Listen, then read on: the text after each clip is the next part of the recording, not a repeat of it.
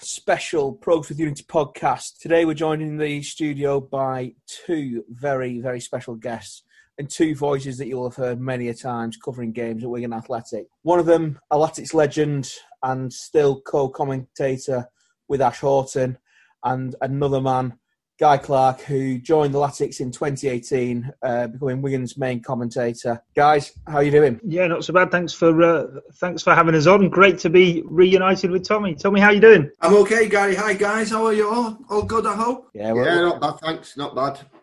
Not bad. We keep we keep going. We keep going. I think some of us found our beds earlier than you, though, Tommy, last night after the uh, Lincoln. Oh, yeah. after a disappointing result, I must say it was a good performance by the boys. We were uh, we came about came away feeling sort of quite buoyant, really, the way they're starting to develop this young squad. But then then we had a nightmare journey home, and actually only put the key in the door at about twenty to three this morning. So. Uh, on the morning, so it was a long journey back from Lincoln. And that's it. And I think you know the first and foremost is that the the young lads um, are really putting the effort in, aren't they, to, to try and get the results well, I think first of all, the work rate from the players is second to none. You know, you can see the effort that they're putting in. Yes, they're only young lads, a lot of them. So, well, young men really. There's one or two who are only on the 18, 19, but so you know, a lot of them are sort of 20, 21, 22. So they're at that age now where they probably should be getting into first teams. Um, possibly came a little bit earlier than for one or two of them, but I think the big problem is the fact that they're having to play concentrated amount of games all at once. They're not being able to be sort of dipped into the first team and then taken out to, to yeah. protect them a little bit. At the moment, it's full on. And they'll be well aware of the, the situation at the club. And, you know, it's one thing when you're playing under 23 football where, yes, you all want to win. You'd always want to win games. But the, the main focus really for the likes of Gregory and the staff is the um, development of the players. All of a sudden, you put them under 23 squad into a first team environment and they you've got the complete opposite then. The, the, the most important thing then is the results and winning games.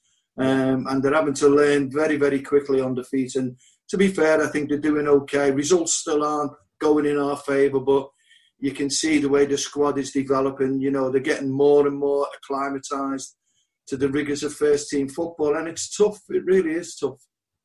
Yeah, absolutely. And um, the guy who's the guy who's joining us is Guy, um, and obviously Guy, you, you you've covered a um, quite a varying range of Latics games, but um, just for the listeners and for the Latics fans, what are you up to at the moment? Yeah, actually, before we did this, I was just sat in the waiting room thing and counted up. Tommy and I did 102 Latics games together. I didn't know it was that many, but uh, I was sad enough to count them up. But nowadays, I'm uh, I'm doing some sort of commentary with Preston North End on their iFollow PNE, and aside from that, um, sort of just doing bits and pieces of reporting here, there, and everywhere. Uh, sort of what what I was doing really before I took on the the Latics gig full time, really, um, as well as full time job I have with the Liverpool Echo doing their Blood Red podcast, working as a producer and, and chipping the odd time, sort of hosting and doing different interviews and bits for them. Are you missing uh, working with Tommy? And he missing following the Latics.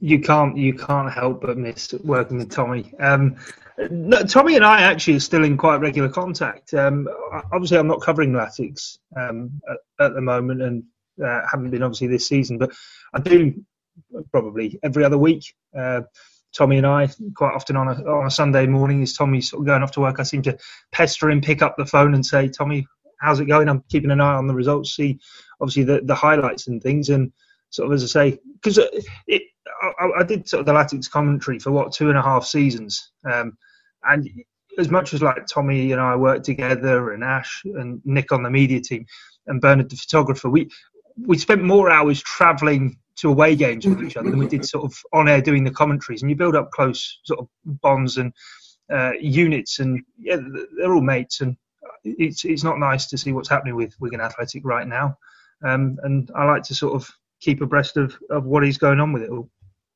We, you've covered two points there that we will come to, and it'll be your tales from away days, um, also the, the current state of affairs at Wigan. But to, to get kick things off for the pair of you, what's what was your favourite game covering the Latics? Tommy, I'll let you go first. Well, I think there was a few. Obviously, you know, we we we got um, the most best one obviously was probably Man City, which will will, but that's probably the top one. But there was a few. I think Doncaster when we won the league, I think was uh, was a real great atmosphere there. You know, we, we looked to the end and behind the goal, and it was just full with Latics supporters, which was just a joy to behold, really, when you see that. And the atmosphere was great. That'll be another one of my favourites, I would have thought. Yeah, I have to say, for, for me, I think, aside from obviously the Man City game, is probably Leeds United away I was, was on, that Good Friday. Um, yeah. And that was that was uh, for, for me in terms of matches I've been to in games, sort of covering. That's sort of the the biggest single result I've seen impact a whole season because Latics were obviously 1 0 down. We're in the bottom three for the first time that season. obviously, they're, they're down to 10 men as well. And then somehow fight back, turn it round, and all of a sudden the whole relegation picture's changed. Then obviously beat Preston North End Easter Monday to actually sort of ensure survival. In the meantime, the wheels fell off Leeds United after that result, having sort of been the best team in the division all season. And yeah, I think that was a that was a great one. Another one that I sort of look back on very fondly was last New Year's Day at, at Birmingham City. Tommy, the three two there. It had been a wretched first half of the season. Remember travelling down there full of a cold. Somehow got through the yeah. game, and then afterwards we were we were stuck in a little ra- old school radio room, wasn't it? Sort of doing the, the bit that we did for the Latics Listen podcast next to some sort yes. of kegs, just sort of there chatting away and it was just a tight stuffy little room and it was sort of we were there the only ones with smiles on our faces birmingham themselves were on a, a, poor run but it was finally an away win on the road for all those hours we'd spent in the car together yeah it was good fun that as you say it seems all very glamorous and you could see us sitting on barrels in this little tiny room recording it yeah yeah no that was good as you say it was uh, we've had some memorable occasions haven't we away no matter through all the pain that we've gone through, there's also been some really good highs as well. Talk us through Man City for the pair of you. Drive everything that's going on to those listening in. Well, can I just keep say, your head, I'm, Tommy? I'm, I'm rusty. Guy, Guy was the only one who was in control of it because I, I was watching it when I listened to it back. All I can remember is saying, "Go on, Will! Go on, Will! Go!"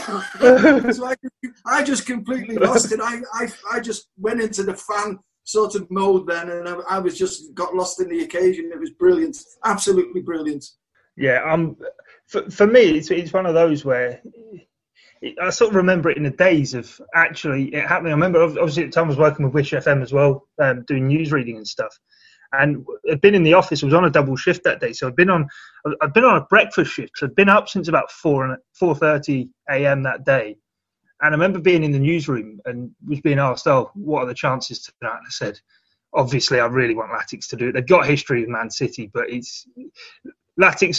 The priority is the league, and they're not going to win this game. Man City are absolutely irresistible. Um, not going to stop them. Of course, they got 100 points that season, um, and I, I, didn't see any way of it happening. And then obviously it did. Um, Nick Powell obviously went off early, didn't he? And Jay Fulton came on. And I thought, crikey, the script is written here type thing. Will Grigg goes through, scores, and yeah, it, it's one of those pinch me moments. It was I, I, remember being sat there seeing it. All obviously Paul Cook and uh, and Pep Guardiola had had their sort of bust up at, at half time, as it were, and I remember just sort of the ball going in, the full time whistle going, and it all just being a day. This has actually happened, and as you say, the the the emotion and seeing everyone, certainly Tommy, going absolutely ballistic when the ball went in the back of the net. It's interesting listening to you know these stories because I'd have picked out obviously Man City, uh, Doncaster, but Birmingham is a very interesting game that you picked out from. Believe it or not, January of 2020, the the year that we're still in, that feels about four years ago, January this year. I, I, I feel, and probably the guys feel, that January was a massive, massive turning point in the season. What was January to March like? What was the feeling like? What was the buzz? Was there a belief in that side? Yeah, there, there was there was definitely belief. Um, uh, Tommy can probably pick up afterwards, but I remember at Birmingham, as I say, it'd been so long since the away win. It, had gone from a thing, obviously, before Leeds the previous season of oh, Latics aren't winning away since that win at Stoke, obviously. Got the win there, and then it was like, oh, it, it, hopefully it all turns around. And the next season, it then sort of seeped into the home form, obviously in the bottom three, and it really sort of wasn't looking like a good picture, and you were beginning to sort of see or I felt anyway, that there was a bit of confidence sort of seeping. And even in games that Latics were playing well, like the, the game with West Brom at home went 1 0 up, and then Jamie Jones is having a swig from his water bottle and gives away that indirect free kick. You're shaking your head, and it was it was everything like that. All the late goals that kept going in against Wigan, and you just thought it doesn't matter what they do, this isn't going their way. And then they they beat Birmingham, and I think came back. Obviously, they conceded an early goal in that game. If I remember rightly, there was a, a goal that well, Josh Windass had scored, hadn't he? And then it was just before half time they'd conceded, and it was like a, a kick in the teeth before half time, thinking, "Oh, they're not going to quite sort of keep this out." They'd had the the game at Swansea that had gone sort of a similar way. But I remember after the game, we did all the interviews and everything, and Paul Cook said to us, Tommy, didn't he? He said, "Thanks, guys. Thanks for sort of sticking with us. We're all in this together.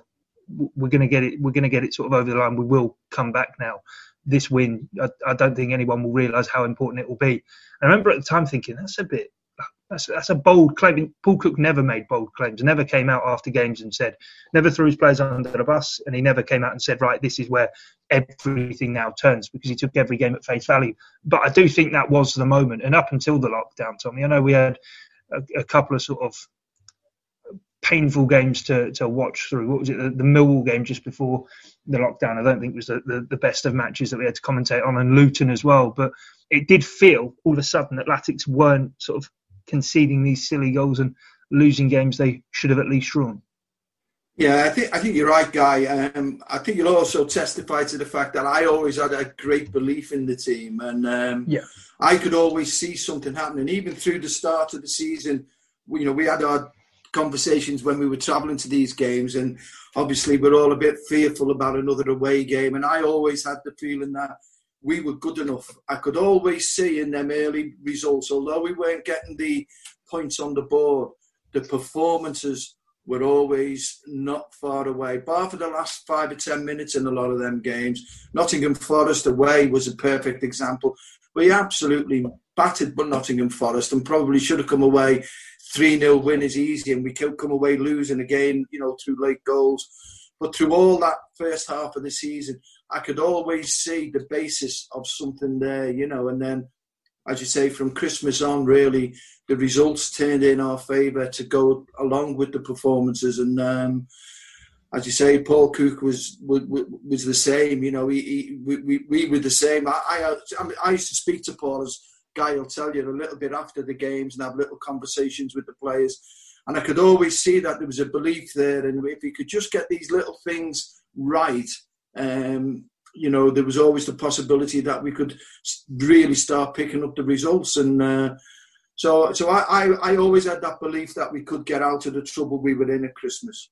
And as you say, the, the turning point was certainly, you know, where we started putting points on the board was Birmingham away. But it was, uh, it was good. I, I, you know, I, I enjoyed the, the, the, type of football that we were playing, if not the results. That was the hardest part in the commentaries, wasn't it, Guy? It was like, you know, we kept as if we were repeating ourselves a bit as we are now um, for games. You know, we can see that there's performances there, and but it was going to take time for, for it to develop, and, and eventually we started getting the results and that's the thing I think a lot of people forget about the, the first half of that season because Paul Cook from sort of the Twitterati was under a fair bit of pressure of people saying, "Oh, we're not getting results. He needs to go. Doesn't matter what he's trying. That needs to play Joe Gelhardt. He needs to do this. He needs to do that. But you think of the squad, there were a number of players who were coming into that team. I mean, Nathan Byrne obviously had been the player of the year two seasons before, but with Reece James, he hadn't featured all that much the season before, certainly not at right back until the back end of the season when James went into midfield. Kipre really forced his way into the team after that draw with West Brom in the middle of December. Anthony Robinson had had an injury hit time, and you had obviously Tom Pearce coming to the side. Joe Williams was new into the midfield alongside Sam Morsy, Kiefer Moore up top, and that was what Tommy used to always say. I used to say I was always a pessimist on the way to away games, saying, "Oh, this isn't going to go Latics way. Oh, they're going to get turned over." And Tommy said they, they bought Kiefer Moore they're not stupid. He's a good player. He's cost two million pounds, but he needs to learn the way the team play. Joe Williams is a brilliant midfield player. Again, needs to learn how the team play. You've all of a sudden taken out the likes of sort of Max Power, who'd been there a while, Will Grigg. These guys had all moved on, who had been at Latics for a good while, and all of a sudden you have to wait for that sort of cohesion to build up in a team, as Tommy will testify, having played the game himself. and you saw that second half of the season and even into lockdown, and of course everything that was going against Latics off the pitch. Right, Tommy, Guy, you've had it easy so far. What I want to hear from you now is uh, any any stories of little misdemeanors, uh, anything that you can talk about in public, but uh, the funnier the better. So, what uh, what mishaps have happened, or what little bits of mischief? Bernard, the photographer, was always a laugh on away games. Always him, he and he and Nick. Um, obviously, Nick Taylor is a, a, staunch sort of Wigan Athletic supporter, and from Wigan. Tommy himself is from St Helens. Obviously, there's that rivalry.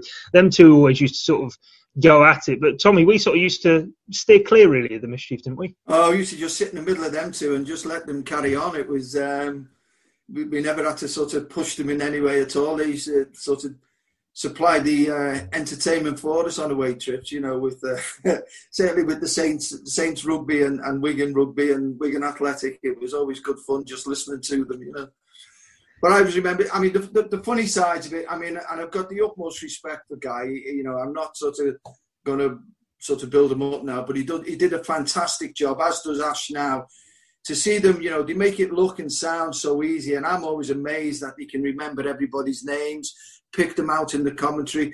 I still struggle to this day with the opposition. I, I always turn around and say, you know, the, the Lincoln forward or the Lincoln defender, whereas they pick out the names and not only that, you've got normally two or three screens in front of them. One of them, they're, they're picking up the, the results as they go through the day of other, you know, the results around the country. They've got the st- statistics of the game that we're watching. They've got a clock to keep their eye on, as well as commentate on all the game. I just, you know, I've got the utmost admiration for them all. They do a fantastic job. I really do think that. I'd like to just come back to Guy reminiscing about uh, the uh, the birthday greetings that people used to send in. Is it just a matter that you're you're commentating and concentrating on the football and you're just reading them as they come in, or did you actually yeah. proofread first? No, what was no. Reaction? Yeah, no, that was no, that was the thing. To be fair, the ones that obviously did slip through, as you say, somewhere you got sort of four or five screens um, obviously, that season we sort of changed how things were. It wasn't with Wish FM anymore. Was it? was it was purely through iFollow. So in the past, we would get things sort of, and Chris Milo would normally be over to sort of say, "Oh, we've got this X, Y, or Z." Be able to sort of feed it down the line, and I could I could go with it, and he would obviously know. But the the ones that do slip through, you sort of read them, and then it's not until probably five seconds later when you've probably still come out with another three sentences, you've gone, "Oh." I've, I've, been caught there, obviously. It, and it's all part of sort of the learning experience of, of doing it and sort of getting to grips with it. On away days, for me, the thing on away days, um, and, and then once sort of Project Restart happened, was it was for, for me, it's always about the supporters. You are the eyes and the ears for the supporters. So you've got to convey all the emotion. And when there are no supporters, or when supporters can't get to games, i.e., Reading away or during lockdown, it's trying to make it inclusive and make it feel as though Latics is a community club and sort of a, a family feeling club, and make it feel like everyone is involved in it. Um, and then when you get a few numpties, sort of send some in, which is how I obviously look at it. People think it's hilarious and really funny, and I and I do get that. People do sort of think, oh, we'll, we'll, we'll get a funny one read out, and they're all there giggling, and they enjoy it. Does that add to the entertainment for them? It might well do. For others, might think it's silly. I obviously don't like getting caught out, but that was what it was all about was making sort of everyone feel included certainly when things were a bit rough off the pitch um, and then obviously we knocked it on the head for the final couple of games because things were very serious and a few had slipped through the net that really ought not to. That was the thing. What I was point I was trying to make. I mean, they've got so much going on in front of them. You know, Guy and Ash, and you know, fair play to them. You know, they're trying to you know build up an interaction and a relationship with the supporters who are watching or listening. And um, you know, and as you say, some of them are funny, but some of them, you know, were, were completely out of order. Some great tales there, and I'm sure there's more that could probably go into a book maybe when you both retire from from the uh, the industry to to keep people out of trouble. A question here for you that it could be one or two, maybe three players. And I'll come to you, Guy, first because you keep letting uh, Tommy go first. So I'll, I'll, put the pressure on you this time. The best Latics player that you've commentated on? Yeah, I think. I mean, I'll give you three, but before I do that, I'll I'll put the caveat that we put Man City on on the the games. That Reece James is by far and away the best player I've seen. Uh, I mean, Tommy will tell you, and before I reel off my three, I'll let Tommy do justice on uh, Reece James because we went up to Rangers. We never did friendlies, but we went up to Rangers. Tommy and I weren't going to miss out on a trip to Ibrox, and we went up there. And as I said before, Nathan Byrne had been Player of the Year the season before, and you've got this 18-year-old kid who had come into the training ground two days before or three days before, and had interviewed him, and he, he didn't say more than three words in a three-minute interview. And I thought, oh crikey, this is this is maybe going to be a lad who doesn't quite get it, who's come up from London, who not saying fancies himself or anything, but it's a big adjustment to make for a, a teenager to come all that way. And I do think a few lone players probably get sort of stick for, oh, they sort of think they're better than what they are. I think it's probably just a huge adjustment. But Reece James came up and we saw him, and the first time he sort of pinged the ball into the right channel, Tommy, jaws hit the floor of just thinking, crikey, how have Wigan Athletic got hold of this? I mean, how have Chelsea let him out, let alone how have Wigan got him? He was unbelievable.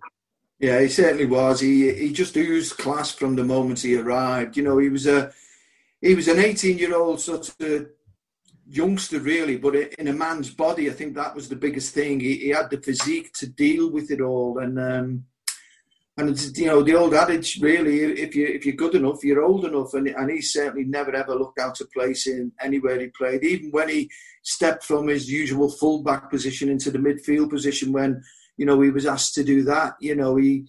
Uh, I remember saying in commentary, guy might not remember it. He, he was getting caught in possession because uh, all of a sudden he didn't have the time you have as a fullback. You know, fullback you generally facing the balls. All of a sudden he was in midfield and he was receiving the ball with his back to the play.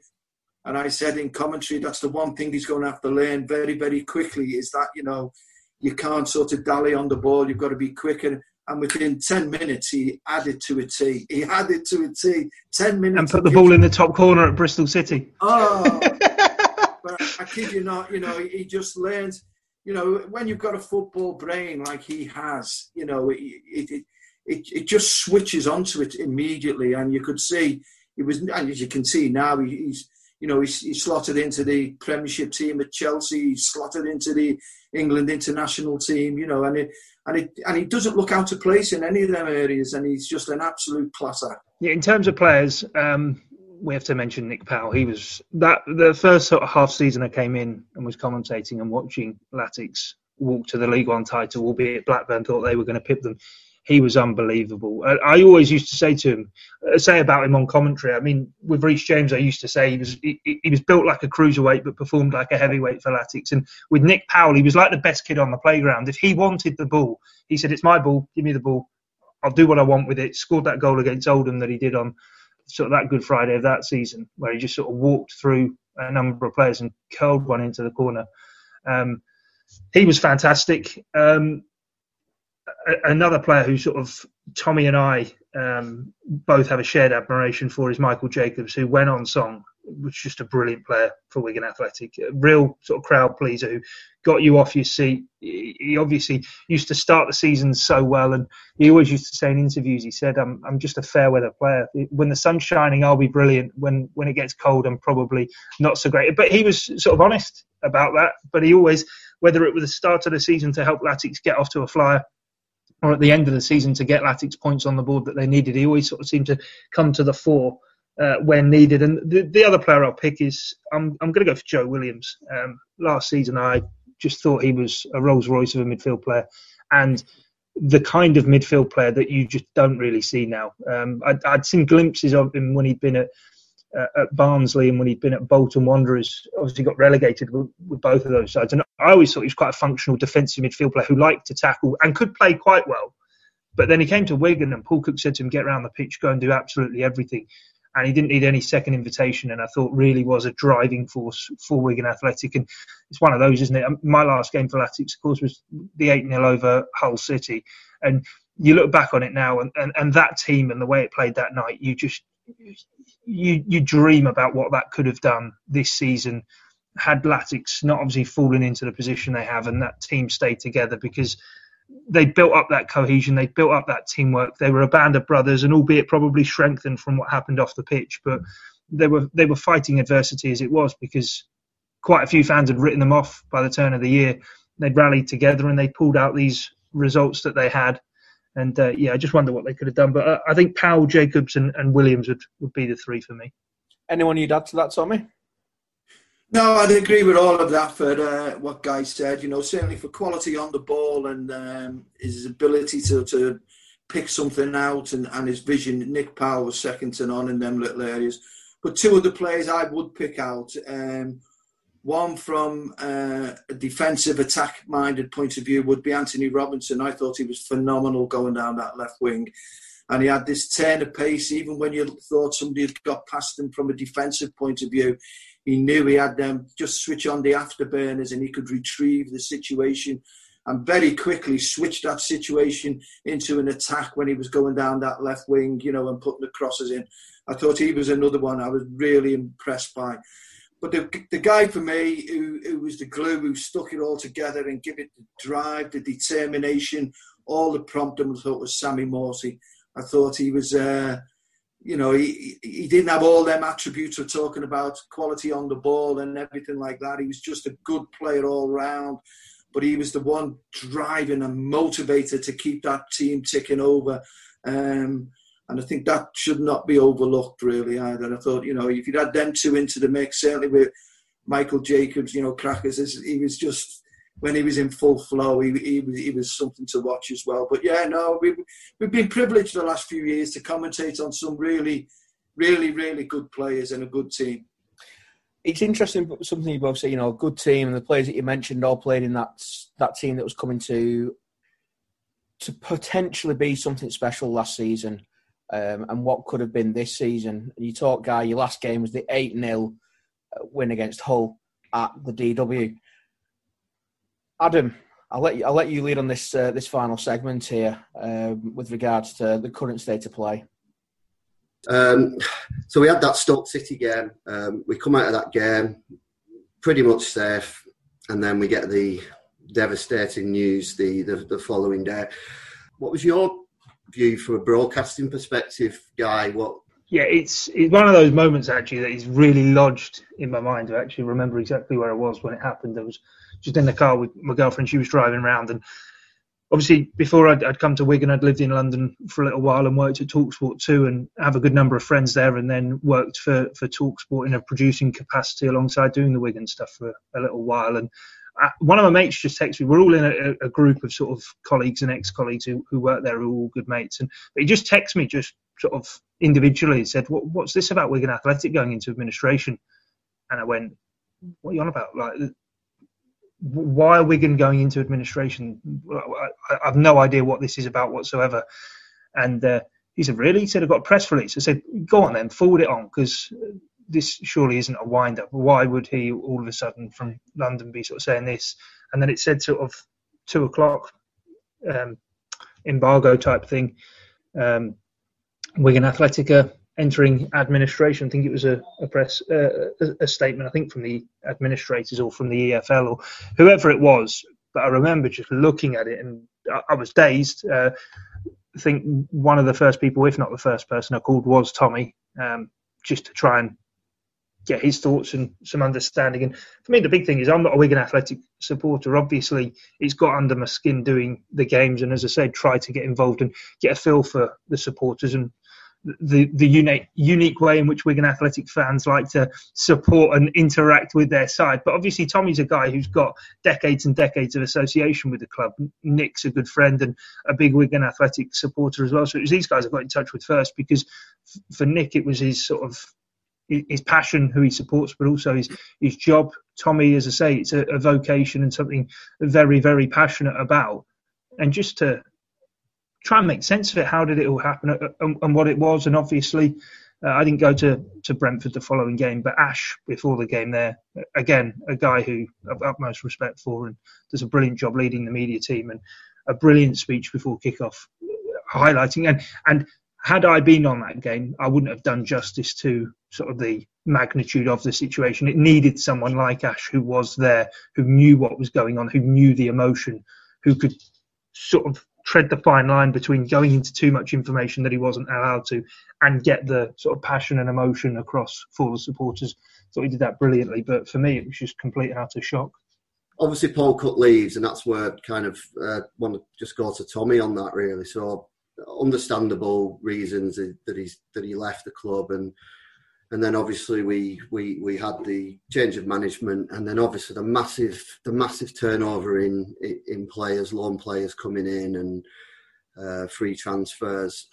Just wondering how how you process that, Tommy. Really, in the sense that because you're a fan like like us, you've got attached as a player, but even even two weeks ago or whatever it was, two three weeks ago, whatever it was, when Garner left you know, it, it, seems like it's another sort of knife in the you, you, know in the back for us really as these players keep leaving. So how do you how do you process it? It's just interesting to see how a fellow fan processes all those players leaving. It's it's very difficult for you know if I put my players hat on, they've got to look at it um, a little bit differently. And, and all them players I know had a feeling for Wigan Athletic. It, it wouldn't have been decisions that he would have made lightly because you know you you could see the team spirit. And I've always said to Guy you know if you put you know players with some ability and team spirit and a bond together it's a hard recipe uh, for anybody to beat. And, and, we certainly had that last year in abundance. Um, so for them players it would have been very very difficult um, to make these decisions to leave um, obviously a lot of it would have, it would have been financial you know because the situation that Wigan Athletic found themselves in with administration, all the administrators were wanting to do to a great extent was was cut the costs. So they would look at the players and, and put them down as a cost. So if they could offload them players and get money in for them as well, then um, that's what obviously they did. You know, that's their job to do that. So um, as much as we criticise them, um, and they have come in for some criticism, some of it rightly, um, you know, that that is their job to try and keep the club as a functioning business, you know, on the road to be able to, to recovery if, if possible. But the, the fact that we're losing so many players, I think it's 22, 23 players out last year's first team squad have now left. I think there's Kal Naismith, Jamie Jones, um, Lee Evans, I think possibly the only three that are left out of last year's squad. Um, it's a very, very bitter pill to swallow. Um, the only one, that we can just give a mention to, because I think he deserves a mention, the one person who's been a constant in all of this and, he, and he's been a rock for the club, I feel, has been Liam Richardson. I think he's um, he's done a tremendous job there, you know, from having to pick up the pieces of you know and and manage everybody's emotions through all of this including his own don't forget you know he's been mixed up in this. And none of them know where they stand you know the fact that players leave you know can you blame them? Some of them were only on month to month contracts or short term contracts.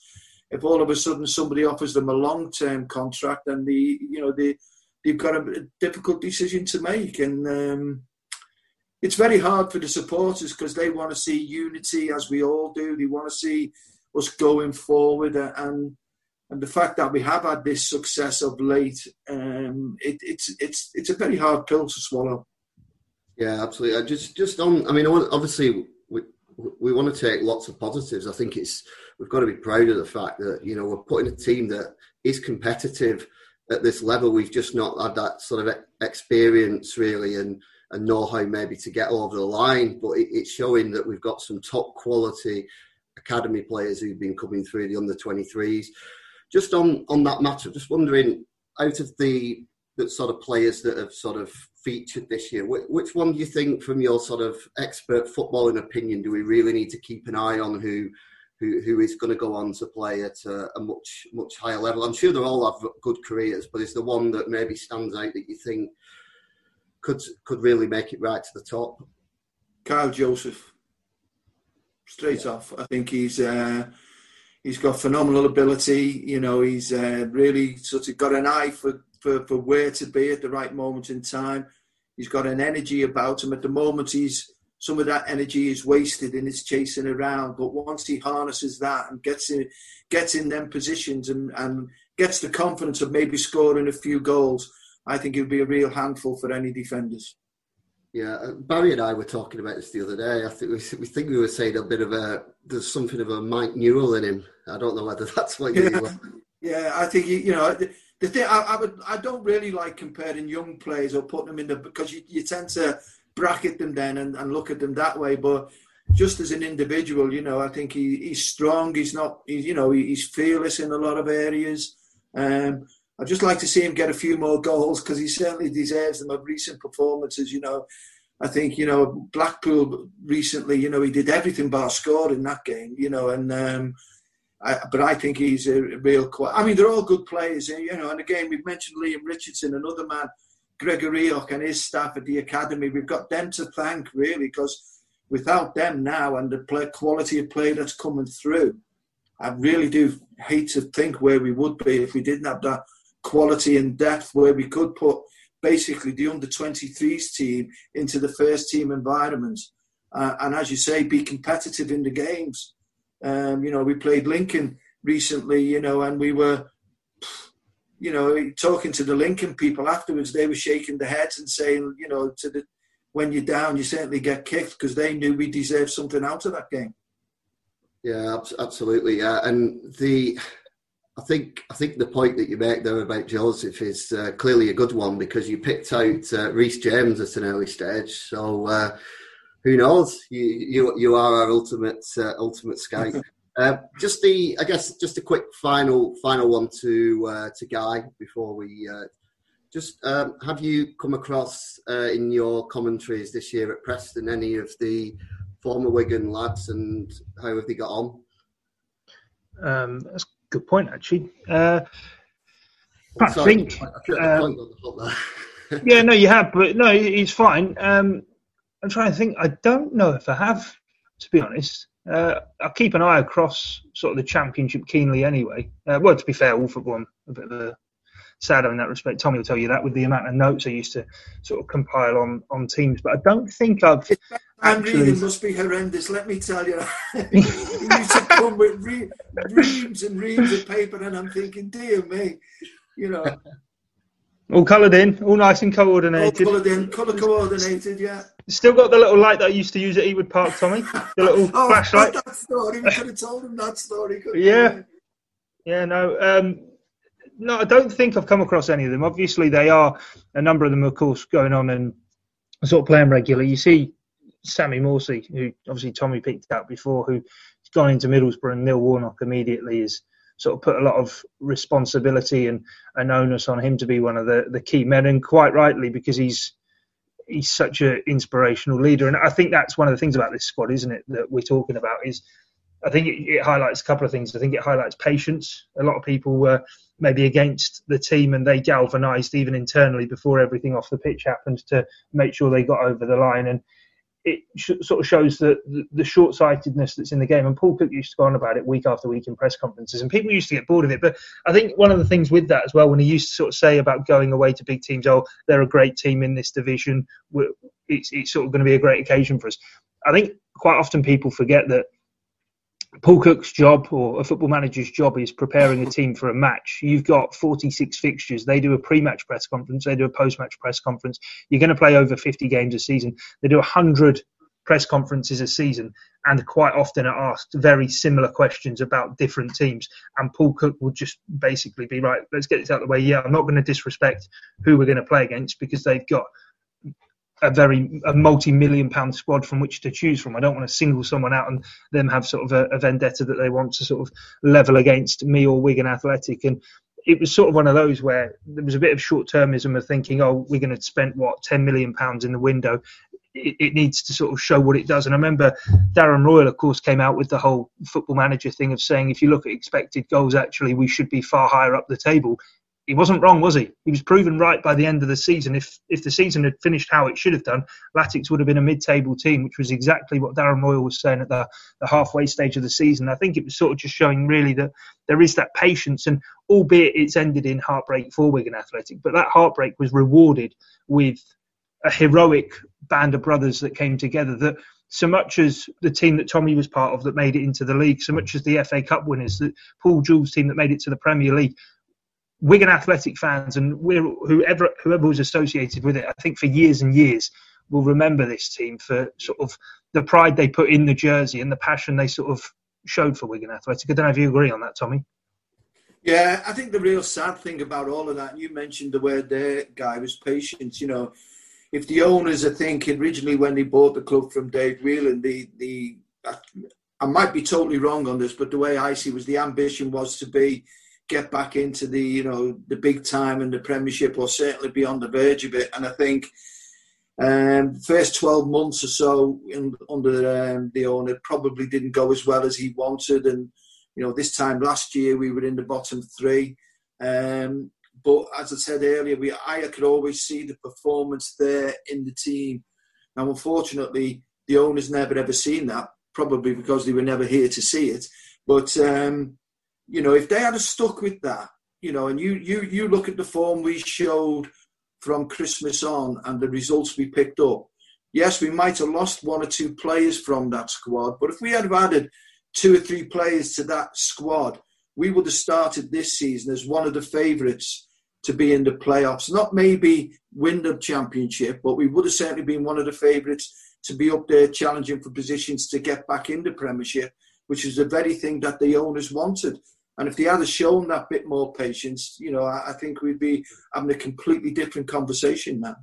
Yeah, we have and even even on that point, looking at it on a, a, balance sheet sort of perspective, obviously Antonee Robinson had to move to AC Milan, that didn't happen. But even if Latics had had a great end to the season, and the owner had thought, right, I've made so much of a loss on this that I need to make some of my money back, he could have cultivated that crop of players. He could have sold the likes of Kiefer Moore, probably got a six million pound fee for him. Obviously, this is all had COVID not happened.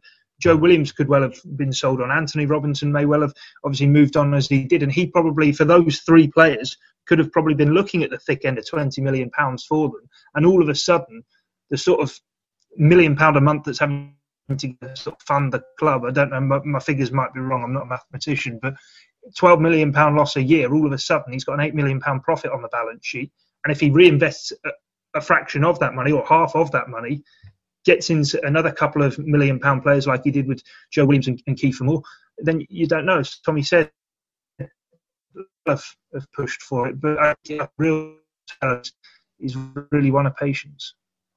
I think that's that's a you know it's a good point to, to wrap things up, and I think it's patience. Can I just say one thing, Simon, just before just before we, we wrap up? I just want to sort of just say, in terms of me moving on from Wigan Athletic, Tommy mentioned it before. The administrators came in for a lot of stick, and there was I saw at one point a few people, and a few people got in touch with me saying, "Oh, they can't even they're, they're, selling the commentator now." Me me leaving Wigan Athletic was nothing to do with sort of that. I had a chat with Ash before the season came out, and I had sort of offers on the table to go and do other things. And obviously, Latics, it was an uncertain situation with the club. As I say, I keep a very keen eye on it, still very much across things with, with Tommy and, and the guys. But I just wanted to, if anyone was in any doubt listening to that, I wasn't pushed on or anything. It was it was certainly a decision that I, after speaking with Ash, that was how things played out. I just wanted to sort of set the record straight on that one. That's that's spot on. Um, I want us all to finish uh, on a bit of a positive note. It's it's that time of the year. And it's been a bit of a, a dog of a year, for want of a, a bit of a phrase. Barry's got his dog with him. That's where that word's come from. But um, I, I, think it's you know it's great having you both on. Um, you both been part of some really great days at Wigan. Uh, hopefully, Tommy will continue to be part of uh, better days ahead, as we all as we all believe. But uh, we would like to wish everyone, all our listeners, um, a very Merry Christmas. And on that note, it's um, a goodbye from me. Uh, Merry, Merry Christmas. Merry Christmas, everyone, and thanks for uh, for listening to my uh, my boring tones once more. But great to have a chance to speak with you. No, thank you. Yeah, Merry Christmas to everybody. Certainly to all the Wigan Athletic supporters. Keep believing. We're going to get better, and we're going to, you know, there's going to be happier times in front of us. Absolutely. Cheers, Tommy. Cheers, Guy. Thank you. Thank you. Cheers, guys. See you later.